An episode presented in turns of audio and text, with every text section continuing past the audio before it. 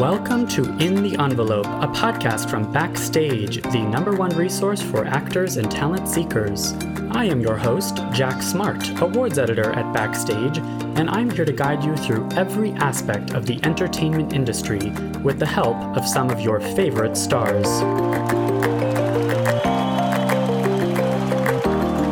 These intimate, inspirational conversations with today's most award worthy film, television, and theater artists provide you, dear listener, advice on how to live the creative life, personal stories of success and failure alike, and maybe, just maybe, a tantalizing glimpse in the envelope.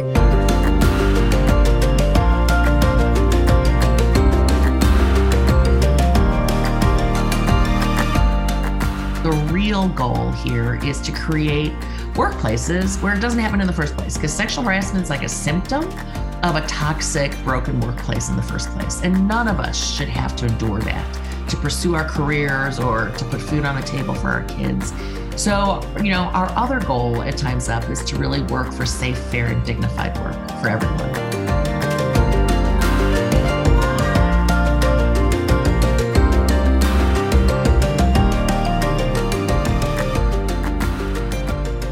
Hello, and welcome to another episode of In the Envelope, a very special episode.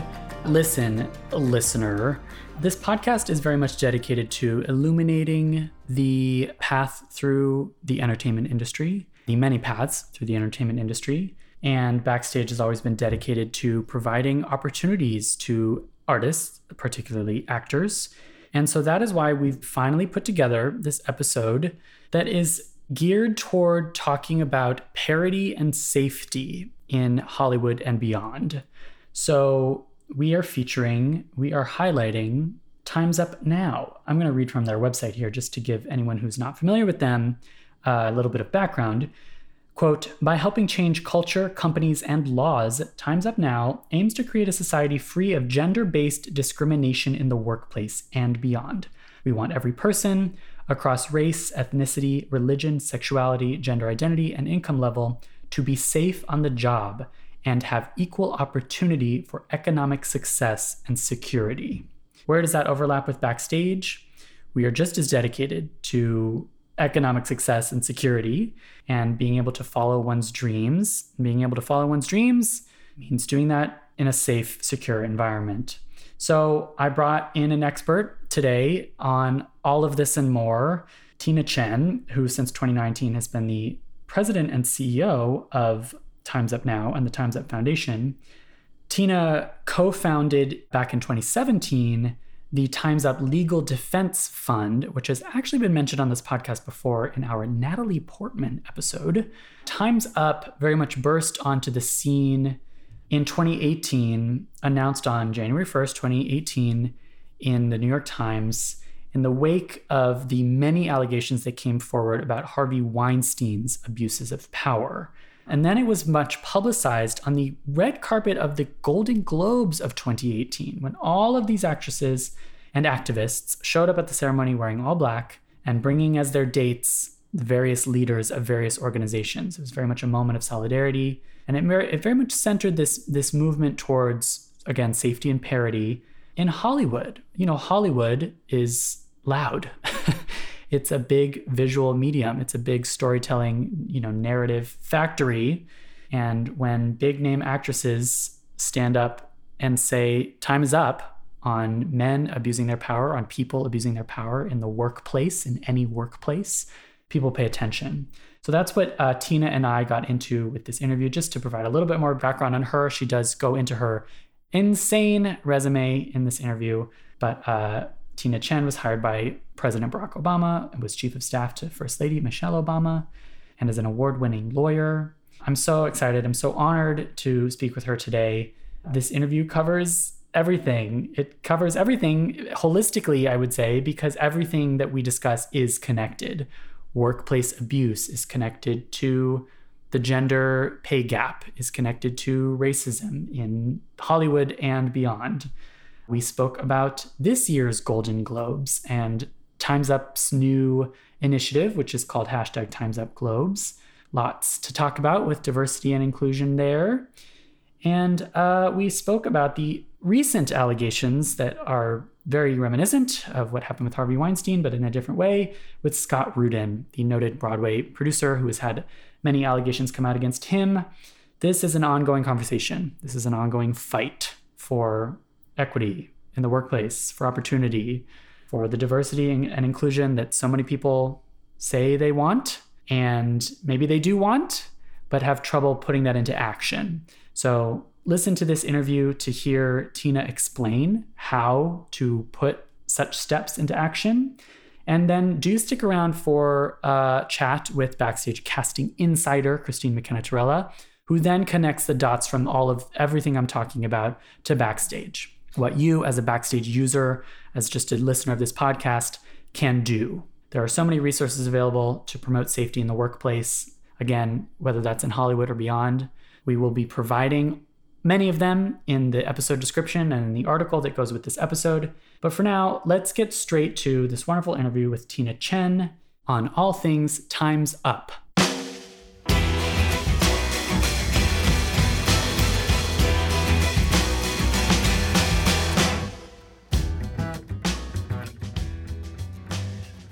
Tina Chen, thank you so much for joining us on Backstages in the Envelope. How are you today? I'm great and glad to be here.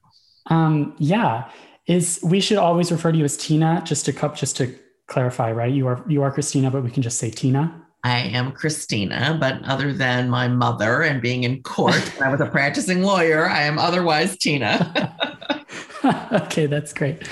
Um, well, great. I'm Jack. I'm with Backstage, and um, I have so many questions for you. I'm so excited for, to talk to you today. Um, let's just acknowledge that it's the day after the Oscars, first of all that, that we're, we're airing this right afterward. Did you watch? What did you think? Are you a, a frequent awards watcher?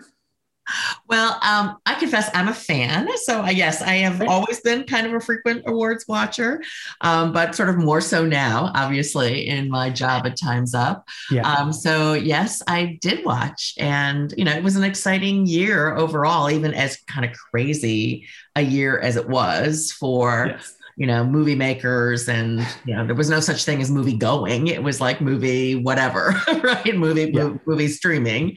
Um, but, but, um, but a really exciting year for, you know, diverse voices, I think, mm-hmm. and, and women. And, you know, it, it's kind of just a window on the possibilities to come, I think. Mm, I love that. Yeah. There were glimpses of, of that, that window for sure the second ever woman and first woman of color to win the Oscar for Best Directing. Amazing. Probably the most obvious. Yeah. Yes. Yes. Yeah. Um, so for listeners who are, we've never done a podcast episode like this. So I'm, I'm, I'm again, I'm so excited to talk to you today.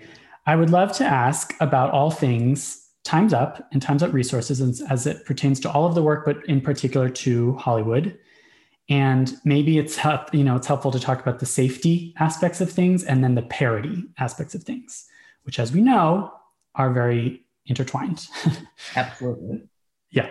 Um, but first of all so how did you tell us a little bit about your background and the and the forming of times up now the times up legal defense fund and your involvement and yeah. your role well, so you know, my personal background is I'm a lawyer by training, and and most of my careers I spent two decades actually as a corporate litigator, working for one of the largest law firms in the world, um, based here in Chicago, which is where I am right now, mm. uh, and um, but always from you know a relatively early start to my career did a lot of work on gender equity issues, going back to my first job at a college, which was working for state government in Illinois, but during a time period where the state capital where I was living was the hotbed of American feminism because we were trying to get the Equal Rights Amendment passed. And ah, cool.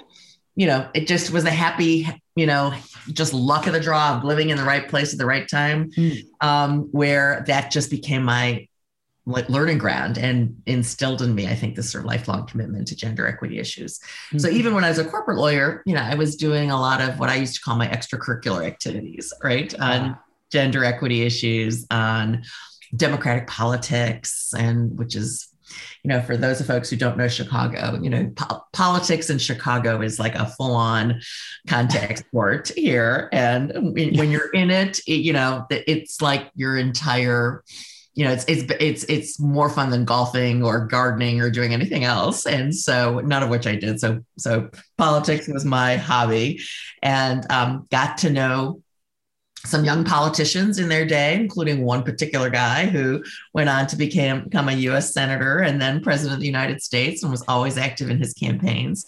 So when he did become president of the United States, he asked me to go to the White House. So I spent all eight years in the Obama White House.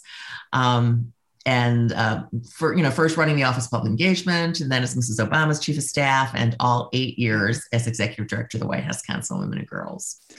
So when I came out of the White House, I went back to practice, but I was doing a legal practice helping companies actually address the issues of working families because I had learned from my work in the White House that a lot of companies had come to the realization that diversity was good for them, good for the bottom line, good for the war for talent that they were in, and wanted to do better, but didn't know how. So I was starting a practice to do that, which leads us to the Time's Up moment.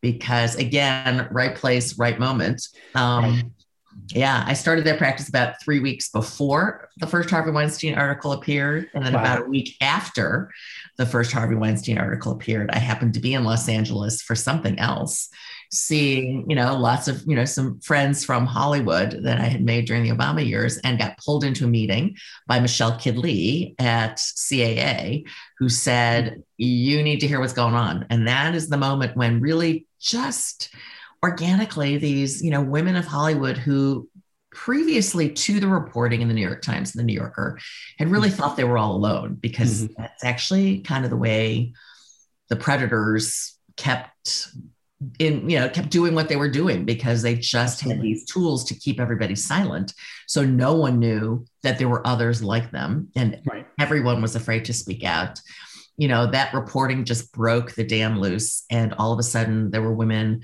throughout Hollywood coming together to support one another really in the mm-hmm. beginning and then very quickly turning that pain into action, you know, wanting to do something about it to stop yeah. it.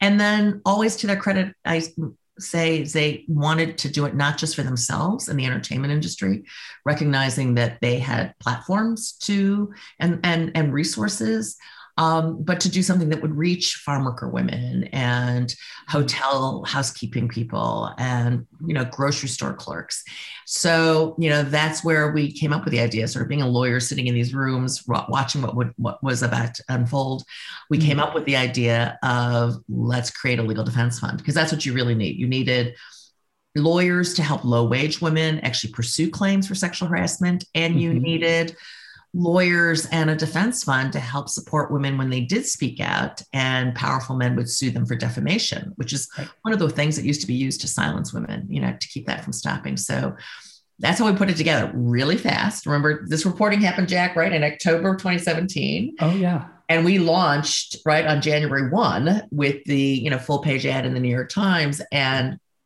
um, that there's not a lot of time in between then. So putting together this this kind of legal defense one had never been done before. I approached the National Women's Law Center, which is a well-established, you know, um, women's legal rights organization, because we needed an established organization to run this with legal experts to help put this together. And they agreed, which was, you know, an unprecedented thing to do. And I give mm. you know, Fatima Goss Graves, their president and CEO, a lot of credit for taking a leap with us.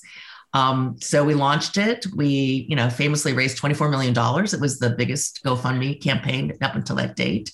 A hundred percent of the 24 million went to the Legal Defense Fund, and we are still using it to support mm-hmm. folks. Um, and but then after in the ensuing months, we sort of realized there's more to be done and we need to not just do the legal defense fund but we need to do advocacy work and we need to be mm-hmm. working in industries in the entertainment industry elsewhere there was a lot of organic activity in places like healthcare and advertising um, and where similar groups were forming and so you know we put that together now i'm like just involved as a volunteer and an advisor all during right. this time jack you know yeah totally. until november of 2019 right yeah. So that was when you know my arm got twisted my by by my friends, um, fellow fellow colleagues on the board to take the job full time. You know, leave my law practice and come on board as the full time president and CEO in November of 2019. It's so cool to hear, and I love this idea that your extracurriculars become the uh, the main curricula for you. right, right. And it's all it's proof also that it's all connected. Women and girls um, working families, safety, parity, all of it. Um, it's also just fascinating, of course, from my perspective. I remember that award season. It was an extraordinary award season. And kicking that off, as usual, the Golden Globes are what kicks it off. And there was this extraordinary ceremony where all where all of the actresses were black and spoke uh, about being in solidarity with with women. Really, just the biggest, broadest umbrella term there. But um, why do you think it was entertainment? Like, why is it because the Globes were that big, glamorous, flashy opportunity with these big name actresses and actors. Um, is that why it caught fire and was able to trans? This could have easily all just been focused on the entertainment industry, and it has become so much more. Yeah. Now, so it's a few things. I mean, you know, it's not like we haven't had moments uh, around sexual harassment, right? If you think back, right, there have been moments where we've had national mm-hmm. um, attention on the issue, right? So going back to um, Anita Hill, right? So think about that. So you know, I think, and, and I think Anita Hill's moment testifying on Clarence Thomas's nomination to the Supreme Court was maybe one of the first times where there was a public consciousness and awareness of what the term sexual harassment is and what is that about. Yeah. But you know, that was, you know, what you know, almost 30 years ago now yeah. and happened in a moment i think where as eloquent as anita hill was in explaining we didn't know her right you didn't really know who she was okay and if if her story resonated with you what would you do back then? Right. You would tell 10 of your friends and that's it. Like there's no internet. Yeah. There's barely even email. You know, there's, you know, there's mm-hmm. internet, but there's no social media, right? There's no Twitter. There's nothing. Cool. So, you know, when it happened then um, in 2017, I think you did have women who average Americans knew, right? Yeah. So, you know, when you had an Ashley Judd speak out about her experience, look, you know, I come to this, as I said at the beginning, I'm a fan, right? You know, we all think we're girlfriends of Ashley Judd because we watch her movies and we're following her social media. Relatable. Except that we're not. But so when someone like that said something, right? Or Lupita, or, you know, go down the list of these incredibly yeah. courageous women who did speak out and risking their own careers, right? Um, to do so. Um, I think it did resonate with people who may have had their own experience and related to them. And then you had the opportunity on social media, and you had, you know, Tarana Burke's brilliant hashtag Me Too that that you know sort of used to become this megaphone and mm-hmm. now all of a sudden, instead of just telling your 10 friends and it stopped, you could post it on hashtag me too. Thousands of people, like hundreds of thousands of people saw it hmm. right away, were inspired themselves. And this community of survivors came together, which only the social media can create. Mm. And that I think demonstrated to everyone how pervasive this was. It wasn't just an entertainment problem. This wasn't just a casting couch problem. This was mm happening in grocery stores and it was happening in restaurants. It was happening in people's homes if you were a home healthcare worker right? Um, it was happening in government in the judiciary. I mean you know go down the list of every industry in which it was happening. We got to see that live and that i think inspired and really gave life to this really sweeping movement. That's only grown since surely and how great that the infrastructure was there ahead of the 2020 pandemic. I mean, what what has been your work and the organization's work within the last year or so? Well, you know, I will say the, one of the things we learned, you know, um, is we are speaking out about survivor justice. So we know that in the pandemic, um, sexual harassment doesn't go away because you're working remote right? So, you know, it happens on Zoom. Um, and in some ways, it's actually gotten worse. We did a study um, last December together with One Fair Wage, studying what happened in the pandemic for restaurant workers as things were opening up or they were coming back. And we found, you know, overwhelming numbers of restaurant workers telling us stories about how the pandemic had increased the harassment they experienced. You know, people saying things like, "Pull your mask down," so uh, you know, I you know know whether I how much to tip you, right? Or even more vulgar kinds yeah. of terms like that. Um, so we, you know, we we we need to keep the issues of sexual harassment and survivor justice alive. But the other piece that we've been working on, and we've been really accelerating this work since I came on board um, as the full time CEO, is that we also wanted to work for a world where sexual harassment doesn't happen in the first place, right? You know, we can keep trying to pick up the pieces afterwards, but the real goal here is to create workplaces where it doesn't happen in the first place because sexual harassment is like a symptom of a toxic, broken workplace in the first place. And none of us should have to endure that, right? To pursue our careers or to put food on the table for our kids. So, you know, our other goal at Time's Up is to really work for safe, fair, and dignified work for everyone. So that really means attacking, like you said at the beginning, those issues of parity that we have to talk about. Because if yeah. you have, you know, representation of not just women, but LGBTQIA and people of color and disabled workers up and down the wage scale, that means you've got a healthy workforce and it's inclusive yeah. and it's respectful of everyone. So we want to work for that. In the pandemic, has really made this even more urgent because one of the things we're seeing right now is how disproportionately the pandemic has fallen on people of color, especially women of color, and how, you know, even as we're in this recovery period, women are getting excluded. You know, we know that, you know, nearly 2 million women have left the workforce in the last year plus.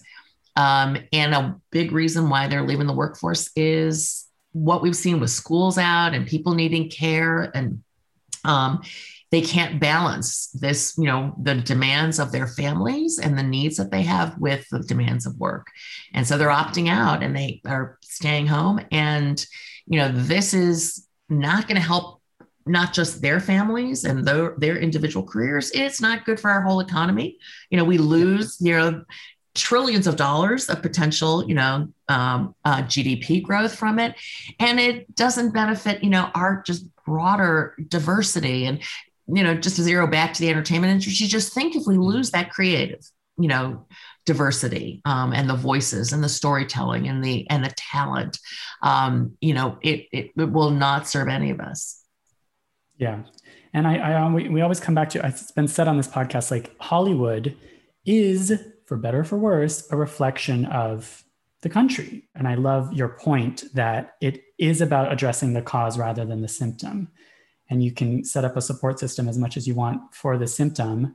But if there's one thing this pandemic has taught us, is that we have systemic issues that need deep, deep systemic issues that need addressing in order to overcome problems of any size. Absolutely. Absolutely. Yeah how else this is such a big question but how else are safety and parity intertwined for you in the entertainment industry?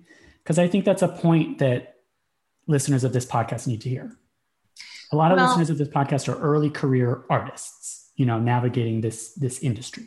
Yeah well look you know safety they're intertwined because you know unsafe workplaces and especially in the entertainment space is what has you know led to a lot of the lack of parity that we see you know um, especially as you move up the ranks right? Whether you know as you move to more senior roles as you move to different kinds of uh, leadership positions you know you start to lose people along the way. And a lot of the ways in which and you can see it in some of the stories that you know we're told in the wake of the Harvey Weinstein's, or you know go down the list of the other uh, uh, uh, uh, other folks you know in the entertainment industry because you know these are you know women and men you know who experience you know terrible violations and then just leave you know leave leave leave, leave the the industry. We lose their talent. Um, or they're stymied in some way or they're not able to really give voice to themselves even if they stick around you know they're not able to really show up with their whole selves. Um,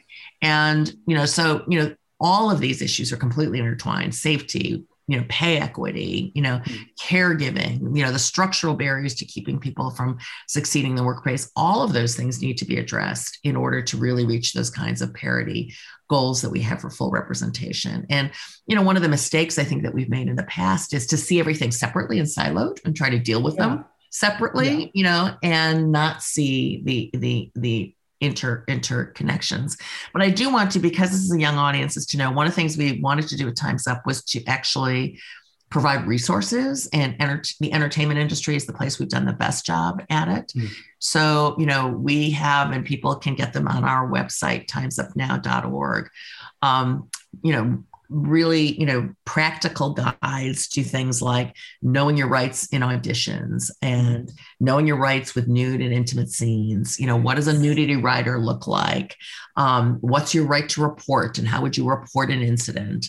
Um, we've got those guides available for folks to use. There are a lot of employers like bad robot and caa and some others that have adopted them as guides for how they're going to operate but even if you're not working for somebody like that, you can take that in and say, this is what the Time's Up guide says, you know, we should be doing. And, or this is the kind of contract term I should be looking at if you're asking me to do a nude scene.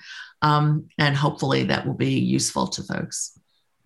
And in terms of individual actions we can all take, we can also at any time donate to the Legal Defense Fund and to Time's Up Foundation itself. Yes. Yes, yes, absolutely. So, you know, on on the page there are, you know, donate buttons to donate. Um, so our work at Times Up Foundation is to do this kind of advocacy and research work. Um, but there's also ways to donate um, directly to the Times Up Legal Defense Fund, and you can designate that that's if you want to support the the actual specific legal cases. You know, we you know have maintained um, the National Women's Law Center as the administrator of the Legal Defense Fund because we want to keep our advocacy work separate from the individual case decisions to really support, you know make sure that survivor confidentiality is respected and their individual decision making is respected. Um, but at Times Up, we still you know um, do the fundraising for the Times Up Legal Defense Fund, and it's a you know obviously our first and our most important initiative. Wonderful. Yeah, this is all really great to hear, um, especially because of Backstage's, you know, Backstage's mission overlaps a lot here in terms of we we want to fight for, we're all about empowering artists, uh, specifically usually actors, and and creating equitable opportunities. Uh, and again, those things are are all very intertwined. Um, what can we at Backstage continue, do and continue to do like this is maybe more of a selfish question but like we on the editorial team are very very committed to not just featuring straight white men for example on our covers or in our or on our podcast. Um, and we of course provide similar evergreen guides to uh, how to navigate nudity or how to be safe in an audition. We have our casting department checking for scams. Audition scams are mm. a thing yeah. of course. And i do think that as as as we go and as times up has become such a force that those have become more and more rare. But um what is your advice for us? Like what else do you think that we should be doing?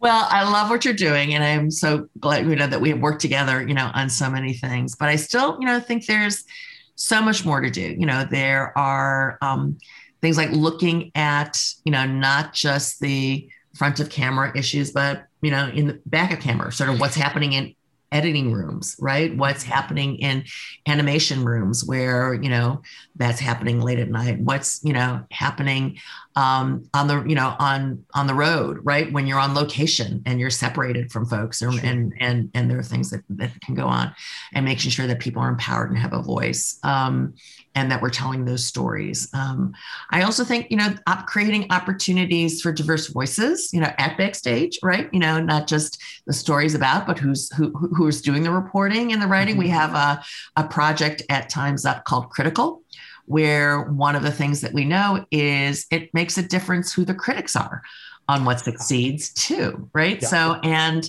overwhelmingly before we started the critical project you know you know the reviewers on rotten tomatoes the reviewers oh, certainly in mainstream press were overwhelmingly white male so we have a critical database that now is a database of diverse you know experienced you know critics film critics you know and um, we make that available so that you know a you know people who are looking for someone to write will find a place and b that we can make sure you know when the world comes back and we're doing film festivals again you know we had the major film festivals commit to making sure they would give credentials to Wonderful. folks who you know were part of critical and so they could diversify you know who is who are the journalists standing on the red carpet to get those interviews? Who are the folks who are getting screeners who can do you know write about this? Um, and that has a ripple effect. So it's not only about the careers of those critics but that different viewpoint has an hmm. effect on when are what you know when a film like you know Minari is is is reviewed, right? You know sure. what, what you know what what is what what do people say about that, and how does it mm-hmm. get received? And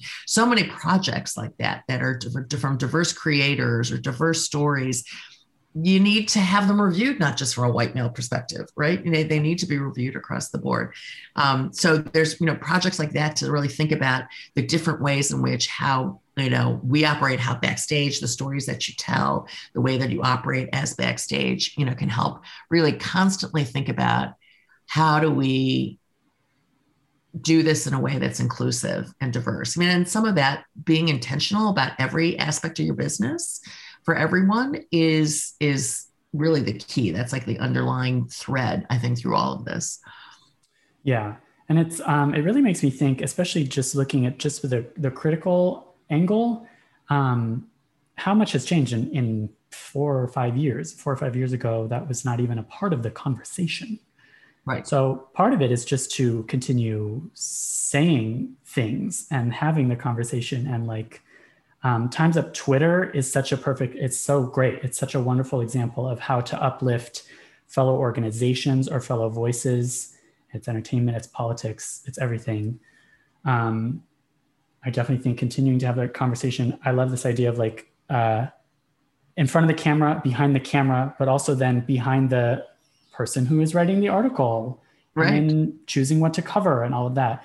And maybe this is where it takes us back to like awards. So I know another I know another recent effort of Times Up is called Times Up Globes, which is really a full circle moment because it is. Globes launched so much of this. So I mean, first of all, what is Times Up Globes and what is the latest? When we launched on the Globes red carpet back in January 2018, that was not a Hollywood Foreign Press Association initiative, by the way. We oh, sort no. of hijacked the award ceremony, oh, right? It happened to be the ceremony that was next. And it so, was happened to be the ceremony that was next. And so we just decided, you know, yeah. on our own, you know, this incredible group of actresses who got really organized to call each other and say, all right, everybody's wearing black. We're going to run out and get these pins made and get everybody pins. And oh, cool. there was a huge effort around the pins.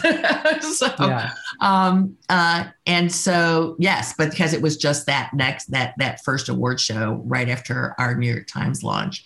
And um, but the full circle is that, and I think is many in Hollywood have followed for years. Some did not, but you know, on our website, if you go to, you know, you will be able to see we've collected the just article after article and reporting going back several years about problems with the Hollywood Foreign Press Association, which is the organization that puts on the globes, you know, that does the voting and makes the decisions around the award. Um, and how it has operated for many years as a very exclusive, really Jack, it's an exclusive private club, right? It's a it's so it's 80, 87 people yeah. who decide themselves who they want to admit. Um, yeah. They even people who meet their kind of odd criteria for you know don't even get admitted if they are viewed as a competitor to somebody else you know inside the group mm-hmm. um, and you know i have said you know we none of us would really care about the operations of a small exclusive private club except for the fact that they give away the golden globes award and it is the gateway award to the rest of award season, right? It happens before Oscar nominations are even determined. So it has become the award that signals to the rest of the industry what are the hot movies this year? Who are the actors to recognize? And but now we know, and the LA Times did a piece just before this year's awards um, that really, you know, showed that they do not have a black, a single black member of 87. And they have not had any Black members going back as far as 20 years. Um, and in this day and age, and five years after Oscar So White, for that to be the case yeah. makes no sense. And so, you know, we called that out in by Times Up in the lead up to the Globes, but we signaled that that was just one hmm. piece of evidence demonstrating that this is fundamentally a broken organization and system. Um, because you know for years there have been concerns about they you know not having ethical rules that they operate by and not even applying fairly their own bylaws to issues. You know the way you know nominations are made you know the way that decisions are made. You know the, the current one that of an example of how it operates is you know minari which is an american film about a you know korean american family in in kansas um, was won a gold, but in the foreign language category, which apparently, according to their rules, is for films that are 50% in another language. However, they have not consistently applied that rule. They applied it to Minari. They applied it last year, right? You know, to Farewell, you know, which is again an Asian American film. Mm-hmm. Did not apply it to Inglourious Basterds, which was 50% in German, right? Okay. But OG, they didn't apply it to that one. Hmm. except they apply it to the Asian American films, which just perpetuates that racism and sense of Asian Americans being othered, even if you're Asian American. And I've said there's a straight line between that kind of attitude and the culture that a cultural icon like the Golden Globe signals to the hmm. rest of us that leads you straight to Atlanta and the shooting and the othering of Asian Absolutely. Americans right? It's all so connected. this is fundamentally a problem at the at the Golden Globes and HFPA. We actually issued so the HFPA's response was they were going to change and they'd heard. Um, we then said, okay, if you have, here's a list of recommendations we would suggest to you, which we put out publicly. Cool. Um, uh, they um, they um, they haven't really sat down to talk to us about it. We did have a conversation last week with their advisors um, where we were very clear at the problems and the long-standing, you know, racist and sexist way we've seen them operate. Um, mm-hmm. and they have their own self-appointed deadline of May 6th, which is when they told the world that they would have their new reforms. And we're kind of waiting to see. I mean, May 6th is coming up fast, and we will see whether they have. But I, I think, Jack, nothing short of really fundamental change here, right? Really just yeah. the way this is operated will be satisfactory in this day and age, right? Like, you know, you can see the progress. Yeah. Uh, you know, the Motion Picture Academy deserves a lot of credit. It's been five years. They've worked really hard. They've made incredible progress. Mm. You can see the diversity of voices that were recognized, you know, um, last night. Um, mm-hmm. In this day and age, with the racial reckoning that we're seeing in this country, you know, we really can't have an award that is the gateway award, you know, in this critical industry to our culture, be one where the decisions are made by an insular, small group of not diverse, you know, not accountable um, people. Yeah, yeah, for sure. And you've definitely just covered this a bit, but what I mean, what is your view on awards in general? Because and we've spoken about this on this podcast too. Oh, there's a bit of a chicken and egg situation where is it Hollywood's fault for not producing films in the first place that are diverse, or is it the award show's fault for not recognizing them? And regardless, I think it's a very good point that an individual person such as myself can say, well, forget about the globes. Let's give them no weight. But the fact of the matter is, they have weight. like what is your view on awards? Like, what is their what is their role? How much of that chicken and egg scenario is their responsibility? Well, in this day and age, there is no shortage of diverse voices out there, right? I mean, look, you know, just look at what the the kinds of and and look, even even the Motion Picture Academy didn't get, you know, all of the kinds of diversity out there, right? Um, uh, that that you you could you could have. You know, Regina didn't get nominated as a director. I mean, you know, go down go down the list of things that you know. So even beyond you know what we've seen. So this is no longer. I mean, I guess one of the, the the great things that are even though Hollywood has a lot more to do to give voice, you know, to diverse creators, there is a lot out there. So this really yeah. cannot be a situation where um, a an award slate is all white just because we couldn't find any diverse talent to um, to nominate, right? As happened five, years, five years ago, yeah. right? That can't be. And so um, so that's that's not you know a reason but you also have to recognize as an awards show and this is what the hfpa needs to understand your role you can either be a force for change mm. to help lift up diverse voices to make sure you are giving equal weight and holding screeners, you know, don't skip the screeners by black creators and just go to the screeners for white creators, which is something that has happened in the past. Oh, yes. um, you know, making sure that you're doing this. So you can be part of the force for change, or you can be part of a system that only rewards white creators and only looks at that. And then you will be part of what is basically an institutionally racist approach, right? You are institutionalizing racism when you do that.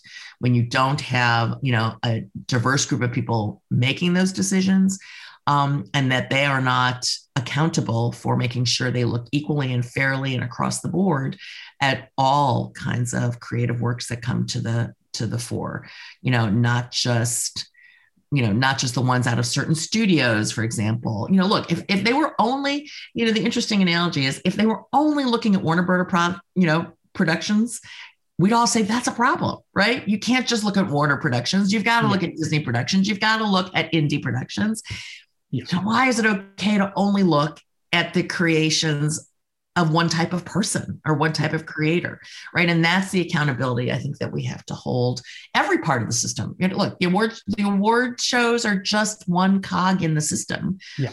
And every part of the system to really address these issues, every part of the system's got to be held accountable and you know work for inclusion and justice. I love that point that it is a choice. It's a conscious choice between and of course i guess the first step is is recognizing the the bias right? And holding one being willing to hold oneself accountable is like comes before actually holding yourself accountable. But right. then you choose uh, are we partic- are we participating or continuing to participate in the, in perpetuating the system?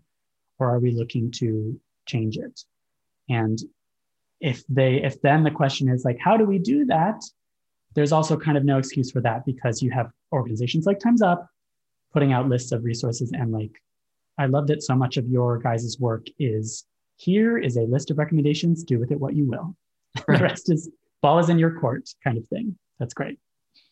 Well i'm a firm um, believer you know as much as much as we do work in dc and public policy or elsewhere mm-hmm. you know and there there is a role for you know you know law changes we're going to get there faster when companies really make the decision because you know a company can decide to change the way it operates overnight you know if a company doesn't have paid leave you can decide to give paid leave and it doesn't you don't have to wait for us congress you know to have, you know institute paid leave as a national policy mm-hmm. you know you can do it right now and you know we will really never get to the place we want to be which is really fair safe workplaces for everyone without company CEOs and leadership recognizing and owning that as a goal and making the changes within their own companies. The smart companies have surveyed their audiences. Mm. And you know, with just you know, if you're a smart company, you're surveying who is you know watching your movies and buying your products, and right. that those consumers um, and it's your generation, Jack. I will tell you, you know, it's those sure. consumers are overwhelmingly saying we are paying attention to the values right of yeah. the companies that we're buying services from the companies that we're watching movies from we are overwhelmingly looking at the values of the content that we're watching um, and, mm. and paying attention to and commenting on and i think you know that as much as anything you know i'm i'm, I'm not i'm i would love to believe that everybody's actually really believing in justice and fairness some of it's also they're recognizing their bottom lines, which I'll take that too as a as sure. a force for change. But I think you really see the consuming public has changed, and yeah. um, that as you know is a powerful influence.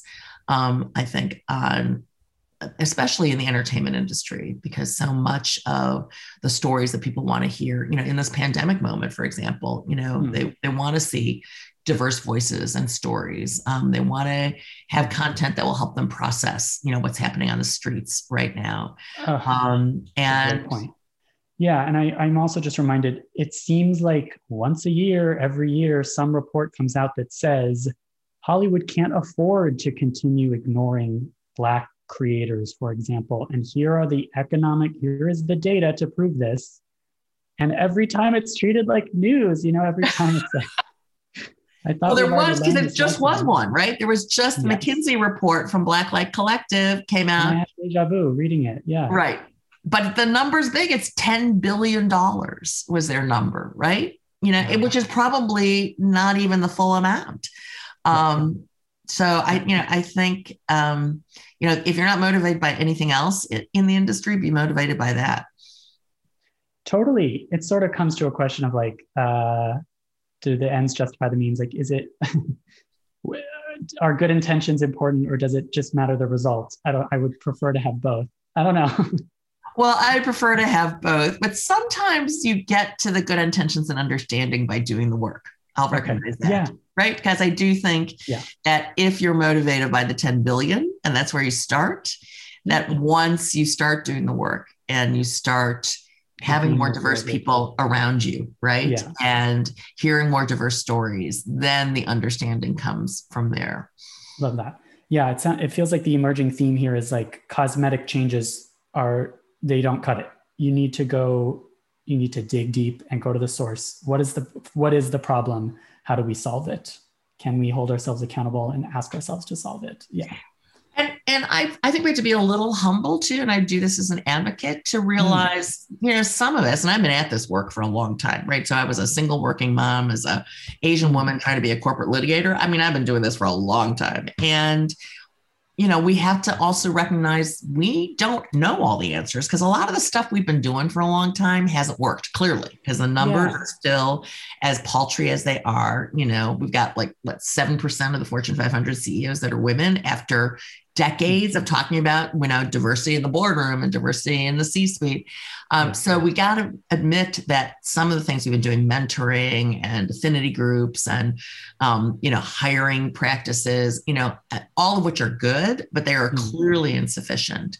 So one of the things i love at times up and one of the reasons i took this job is um, we have something called an impact lab to actually do research um, to do more cutting edge path breaking research on what are new ways of looking at these issues what are new tools um, we just did a really cool study um, that's just come out um, called you know from ideal worker to ideal, workplace that actually took a look at behavioral design methods to see, you know, forget about doing attitude change. Let's just look at the design of how we make decisions in a workplace and see how mm. that affects something like the gender pay gap. That was what we used mm. as the example. And you find, first of all, that you know, they the, what they said in the study is, look, we have organized work around this model called the ideal worker. That's the way work has been organized for over 100 years.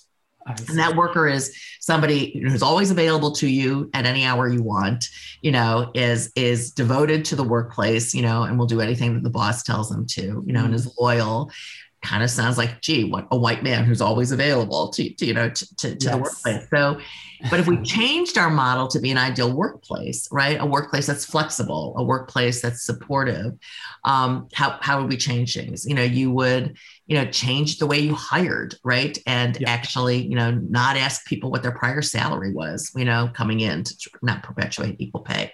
You would organize how you actually ma- manage their work when, once they came in the door to make sure there was flexibility, right? You know, do mm-hmm. things like if you're having a baby, regardless if you're a man or a woman, taking 12 weeks of paid leave as the default rather than the thing that you have to ask for. So my expectation for you, Jack, if you're having a baby is you're taking 12 weeks.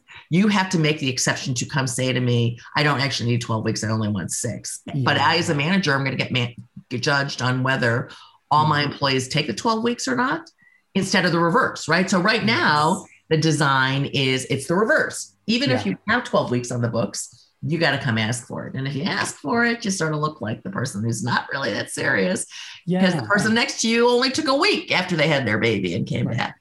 Right. I mean, that's like a or they're totally, a man and not having one. exactly. It's a value neutral design feature that you can just change and yeah. make it the default, but would have a huge impact, right? Mm on inclusion and on parity and how you approach things. And so I'm excited. I mean, I just think looking at these design features in a different mm-hmm. way. Let's to your earlier point, this we don't even have to talk about what people's values are, right? Or go through unconscious bias training. Let's just look mm-hmm. at what are the kinds of things we want to design our pay and promotion practices and mm-hmm. the way we do, you know, hiring and recruitment and just change the design of the system yeah. to represent more inclusive values than not and use those instead of trying to change people's minds because yeah. then their minds will change over time mm.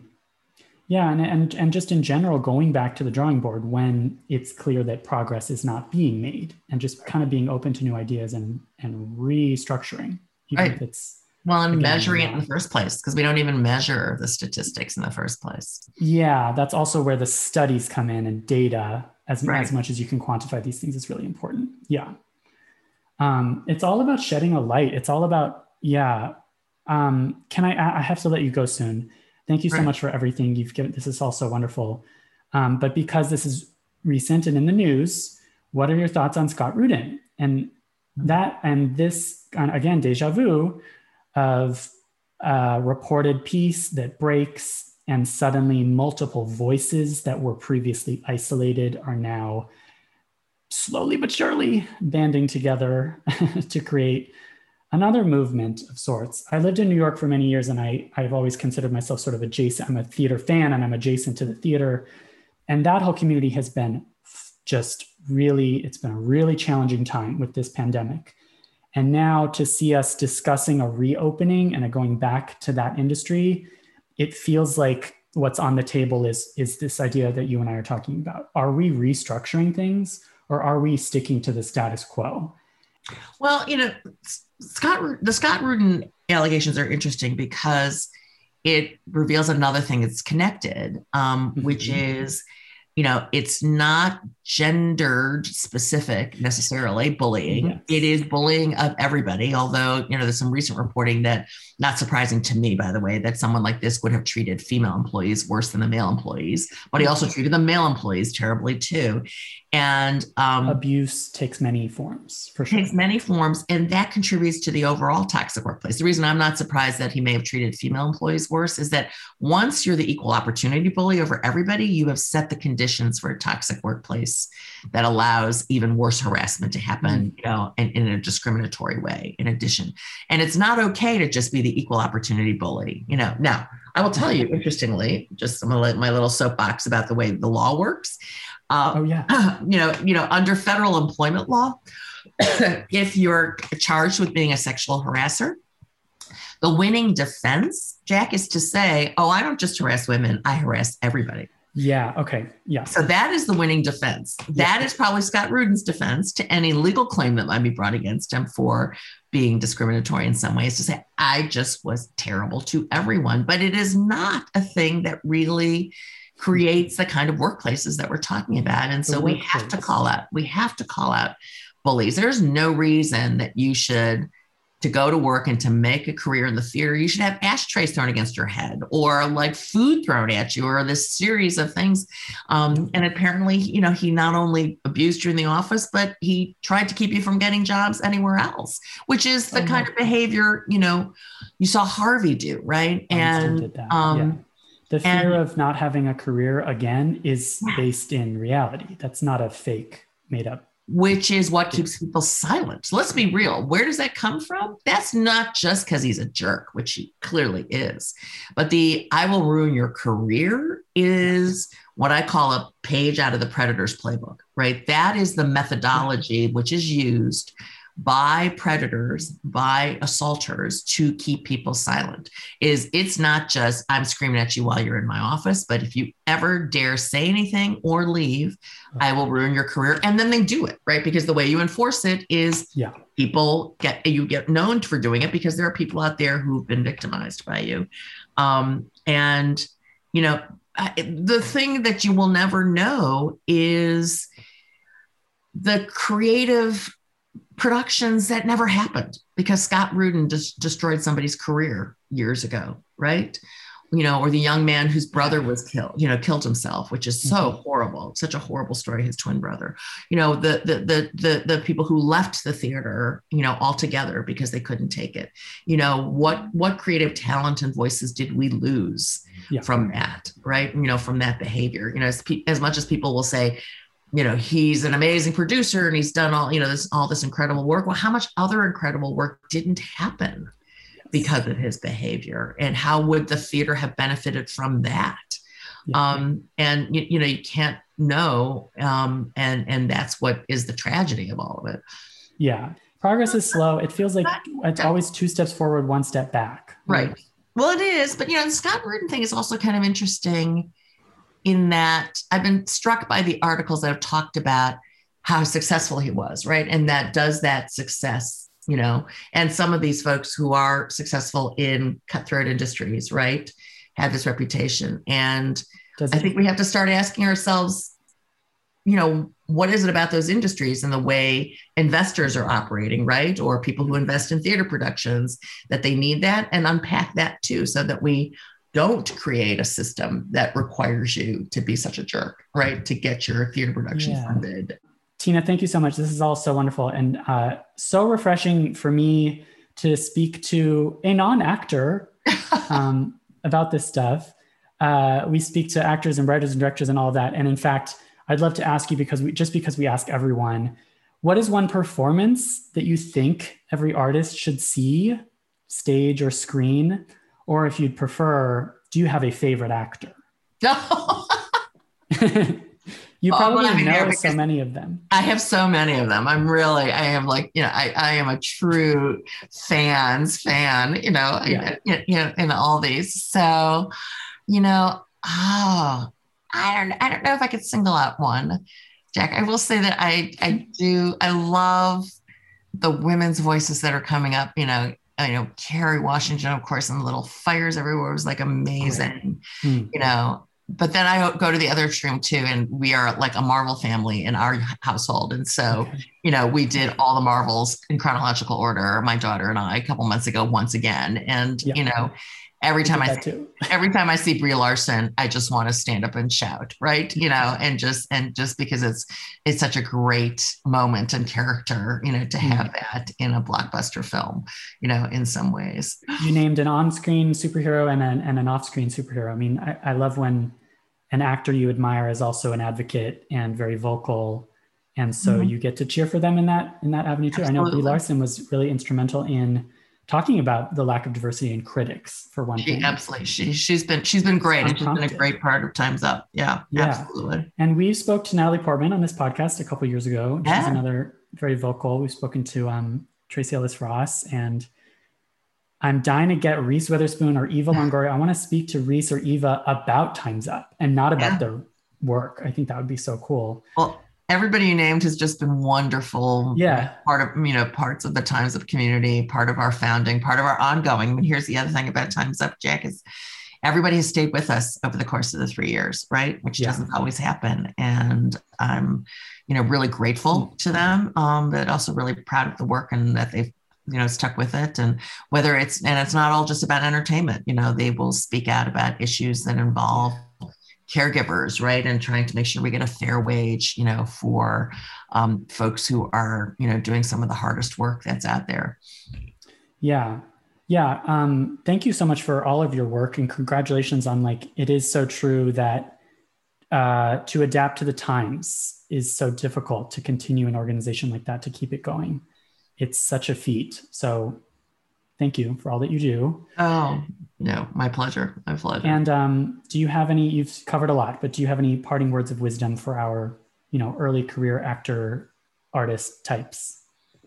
Well, you know, my you know, real, you know, is is you know the you can go to our website at mm-hmm. timesupnow.org. You can also just more easily, and if you text the word entertainment to 30644, oh. that will get you linked to Times Up, and you can, you know, we'll link you to resources that you need as a young actor, mm-hmm. or you know, and then keep you updated, you know, on what's happening. You know, we've got you know a great you know new initiative we just launched called We as Ourselves to support you know Black survivors. We've got you know a real initiative going on right now around caregiving. We will, you know, have even more work coming out on safety and entertainment and in other fields because it's an ongoing, you know, effort and work. So, you know, yeah. please join us. Wonderful. Gosh, thank you so much, Tina. This is great. Oh, my pleasure. Thank you.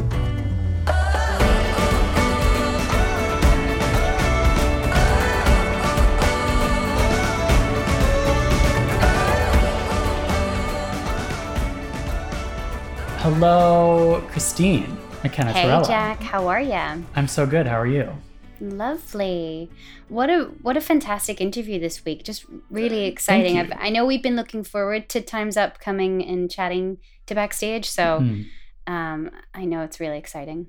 Yeah, as always, you and I are talking about on this podcast the evolving state of the industry and how things have changed, continue to change so rapidly and so dramatically.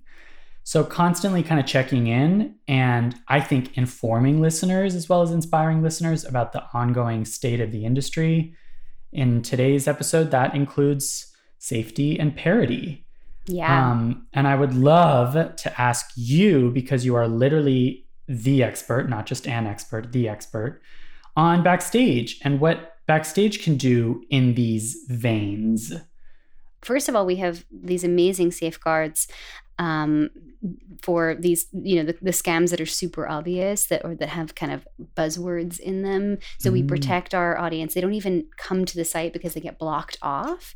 And then Amazing. we have, um, and then we have a full casting team. So we have five editors and two account managers, and they're across the globe, as well as a, an amazing customer service team, which I have to give a shout out to because they're working twenty four seven, um, and and we investigate every single casting call that comes onto the site. Right. So there, you know, um, last year I think it was 100,000 casting calls that were on the site. A hundred thousand. Yeah, well, I, you know what? That's pre-pandemic. So pandemic, mm. I think, was of course slightly less than that, but that sure. was the numbers we were hitting in 2019. Hmm. Um, mm. and and so it's it's imperative that someone has their eye on it, not just because we want it to like read cohesively, right? We check the breakdown language so that like it makes sense, right? Um, and that money makes sense and all that stuff, but then also just to like double check that things are are are right for our actors, right? For the people that are on our mm. site, because we want to protect you, um, you the the subscriber, right? Uh, we also have updates. I don't think on this podcast we have discussed the expansion of gender options. Is that the correct language to use? Yeah, gender identity expression. So gender identity we, ha- we haven't talked about this yet. Uh, it so is, exciting. Uh, uh, I I love that we're leading the way with this. I, yeah. I, really, really think it's exciting. No other casting site is doing it. Yep. I look forward to people copying us. Please do. Totally. Right. But basically, we started this project um, maybe about six months ago, and it was a combination of product team and um, and, and, of course casting, discussing with industry um, about parity. And there are things that we can do, and there's things that we can help encourage our creators to think, um, be more inclusive in their casting. And one of the roadblocks we found was that we had um, male and female and transgender as an option, but that is not that doesn't cover full a full spectrum of gender identity, right? right. So we now have 23 different gender identities that you can select, right? And and you can select multiple, like maybe you identify as non-binary, but also you know gender queer or gender yep. questioning or you know you want to be considered for roles that um, also are transgender mm-hmm. you, know you are you're the actor it is your identity you get to decide right, right. so um so i just think it's it's so beautiful so you can select multiple or you can select just a few or just one right because maybe you're two spirit and that is who you are yeah. and and what we're we want is that we help our creators move away from feeling like they have to um, uh, be very uh, boxed in with the identities that they are casting for. Yes. And I'll talk about that in a second. But just to kind of close out how, our, how we hope we're supporting our actors is that you get to select a gender that you identify mm. as, and you can express that fully so that when someone's looking for authentic casting and they do need a gender nonconforming person or non binary person, that like they can find you because you have put that on your profile and and you're easily found yep. equally on the other side for creators we're trying to um, encourage them like do you need gender right totally. like is ge- in what way is gender informing your story yeah. um, and can we you know can we either include more genders in that mm-hmm. um, or or can we help you express that fully so yes. that you can be authentic and honest and and include everyone that you possibly can? And i find that exciting. Yeah. Like is limiting the gender of your characters in your breakdown preventing you from finding the best talent available which is really what we're trying to do? Yeah amazing. And and you know look casting is uh, kind of down the road of production, right? In the fact that there's a lot of um, decisions that have been made, uh, pre-pro and and story-wise, that yeah. I think that I would love to be having a much bigger conversation with writers and directors and producers mm. about being in being a gatekeeper um, of storytelling, about you know stories that get greenlit and get told, so that maybe we can even have even more interesting conversations that we're seeing on in our breakdowns. Mm. But while what we can control is how we help people find the right talent that they're looking for and and also you know people really being able to express themselves fully and and, and kind of correctly yeah. right on the site so so i am so proud of that you know oh, yeah. I, I know that that's kind of a tangent to times up but times up is all about being inclusive um, and yeah. and parity in the business and this is just a small step that we've taken um, to help with that yeah these are conversations that Hollywood is increasingly having.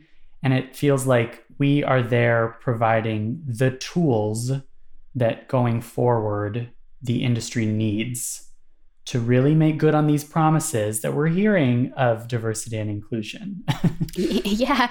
Yeah. Like what we, so basically, our default is any ethnicity, any gender, right? On your breakdown. And you guys have to really go out of your way on backstage to like select things in particular. And of course, you can, because that might be really informed by your script. And of course, yes. do that.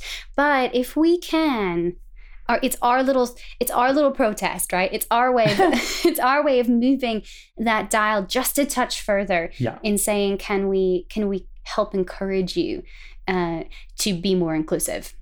Awesome. That's that's so lovely. And that so speaks to uh, many of our efforts toward parity. In terms of safety we should also touch on of course you mentioned scams. I'm going to link uh, in the episode description and in the article that comes with this podcast episode to a backstage guide on how to deal with sexual harassment in the entertainment industry. A lot of our evergreen guides are full of resources and information. But Christine, is there anything you wanted to add in terms of audition safety specifically. Yeah. yeah. So, you know, first of all, guys, no legitimate casting call is ever going to ask you to, you know, be naked or they shouldn't really be asking you to be in your underwear or anything like that. And mm. and you should really trust your instincts on um, whether or not something feels fishy or not, right? Regardless of whether they're asking you to take your clothes off. Um, yeah. So that's that's the first thing that I want to say for all um, women and, and and just people in general out there. Just you know, you have the right to say no in an audition. You, know, you do not have to continue with a, a, an audition if you're feeling uncomfortable. And uh, if someone's threatening you, like, oh, you'll never work again in this business, or these terrible things we've heard, you know, yes. these stories of what people say, you don't want to work with those people anyway, yeah. right? And then another thing that I want to highlight, guys, you know, you're never, you shouldn't be paying for auditions, right? You know, there's a difference. You, you oh. subscribe to Backstage because you, we house all of your media, you get, you know, the magazine. There's so many things that we add there. Hmm. But, mm you know you should not be paying for auditions or being paid for your project to be con- you know you to be considered for something that is a those are red flags yes. so you know just the other element is if you're uncertain at any point about a project that's what our customer service team is for yep. that's what our casting team is for like you know we investigate every single casting call that comes in but we reinvestigate if we hear something's not right, right. so never think you know oh I, I have to be silent i'm not important i'm a small fish in a big pond or anything mm. like that. You know, like you guys have a lot of power. I would never want you to feel disempowered in the audition room. Yeah, and that's a such a great it's such a great fundamental point worth reiterating this idea of like we are in the business of empowering actors and that means preventing them from being disempowered. If and when you you feel one of those red flags or see one of those red flags if this is through a backstage audition, yes, contact customer service. Um, Christine, what are the other avenues if this is not related to backstage and you are in an uncomfortable or you feel that your safety has been compromised in some way? Where do you go? I mean, Time's Up is, of course, you can just go to timesup.org Yes, of course. If it is a union project, yeah, yeah. if it's SAG AFTRA or if it's equity, they have um, hotlines for that. There um, also there's Broadway for Racial Justice has a hotline. Also, if you think that you've been harassed, um, that I would recommend you investigate if, if you want to be anonymous about reporting something. Mm-hmm. You know, there's a lot to be said about kind of Googling a project um, that you're a little suspect about and kind of doing a little bit of work on that before you even go into the audition room, right? Like everyone. Yeah is Googleable, right? Yes. um, it's you know, part Google, of your homework anyway. Right. You know, um, so if something doesn't seem right, if this person, you know, uh, it has no online presence and they say they're a producer or a director or whatever, like that should mm. be a hmm. bit of a red flag. If you can't find them online, something's wrong. There's Effect, which is another um, group that's recently formed about um, pay parity, uh, which are uh, worth investigating further. Mm-hmm. Um, and then, yeah, you know, we have a community board um, that you can you kind of write some you know write concerns or share notes mm-hmm. on on folks too. In general, you know, share your knowledge with with other people, and of course, the first place to go is um, to our customer service because if it's if it's us, right? If it's if it's a casting call you've seen yeah. with us, you know, we want to know our customer service team is amazing and they um, really are. yeah we we should also we will provide kind of the the contact info for them as well because that can be via email that can be via phone. Um, you can also always slide into backstage's dms or tweet us. Literally um, yeah. that's always advisable. It's it's about having conversations. It's about accountability illuminating. It's about um, speaking up and coming together to to not keep secrets but thank goodness for the work that Time's Up and other people have done recently. You oh, know, yeah. over the last, um, you know, well, 2018 was when Time's Up really kind of launched, right? Yes. We've made so much progress. Yeah. So much progress. Yeah. And and we just have to keep on marching forward. Yeah. That is really encouraging. Yeah. The the industry again is changing at such a rapid pace. Sometimes it's two steps forward, one step back, but that that's still one step forward. right. And I'm excited every time we have one of these conversations it moves us forward and and and we can't go mm back right? We might you know again we might there might be that one step back but we always once you have that knowledge mm. you know um, about pay parity or or just parity in general in the business and equality and inclusion in the business we've had some very difficult conversations some very much needed sit downs about um, the state of the industry recently mm. um, and i think think we can only build back better by mm-hmm. doing this hard work right now. Yeah. Thank you so much, Christine. Um, and thank you for helping kind of cap off this great episode. I really hope that we can continue to make this one of our recurring uh, deep dive subjects that we can return to. Yes. Uh, maybe continuing with Times Up stuff, or maybe continuing a further deep dive into how backstage is is helping working artists. It's a conversation that can, uh, as we're saying, continues to that needs to continue. And I know you and I are really excited to keep having that conversation. So, yes, yeah, a million percent. And may I just say, you, I know listeners can't see you, but you just look like such a podcaster with your very fancy microphone. It feels so like you, the look, the headphones, the microphone, the cat. Right. We could be a you guys. We're going to be a YouTube. That's what Jack and I have decided. Poor Jamie. Yeah. Uh, oh, we're Jamie doing video. We're doing us. video podcast now. I'm yeah. as long as your cats are involved, I'm down. are my unpredictable cats. Yeah, yeah, sorry guys if if there's noise that poor Jimmy can't take out because my cats are eating and scratching and doing everything around me right now. but they're co-producers, man. They are. That. They're they're they're gonna get co-producer credit for this. for this I love that for this one. okay, well, I'm going to say goodbye, and I know we have some lovely backstage casting notices to hear. And Christine, thank you so much for this week and for all segments in all weeks. Thanks, Jack.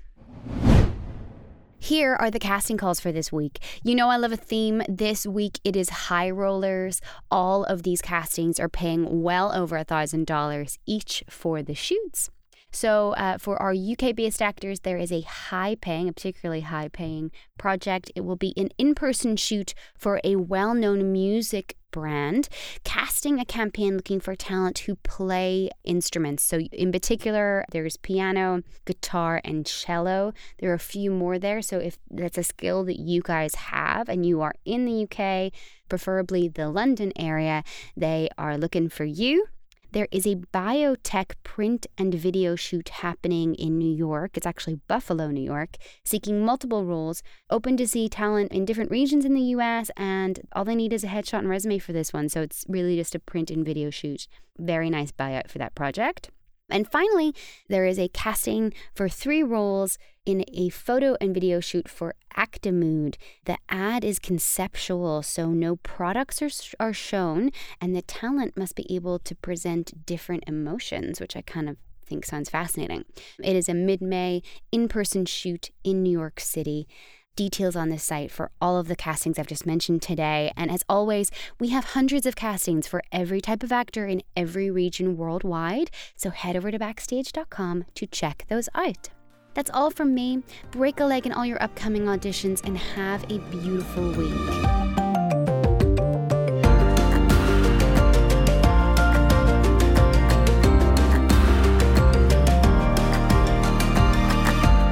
In the Envelope is recorded at Lotus Productions and Hyperbolic Audio in New York City, and Soundbox LA, Mark Grouse Studios, and Buzzies in Los Angeles.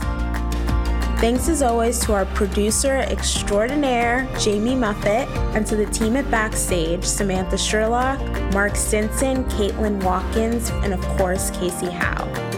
Visit Backstage.com and don't forget you can subscribe to Backstage by using the code ENVELOPE at checkout for a free trial. That's right, 100% free. For more exclusive content, join us on Facebook and Twitter at In the Envelope and subscribe, share, and leave a comment. Who would you like us to interview next? Thanks for tuning in. We'll see you next time for another glimpse in the envelope.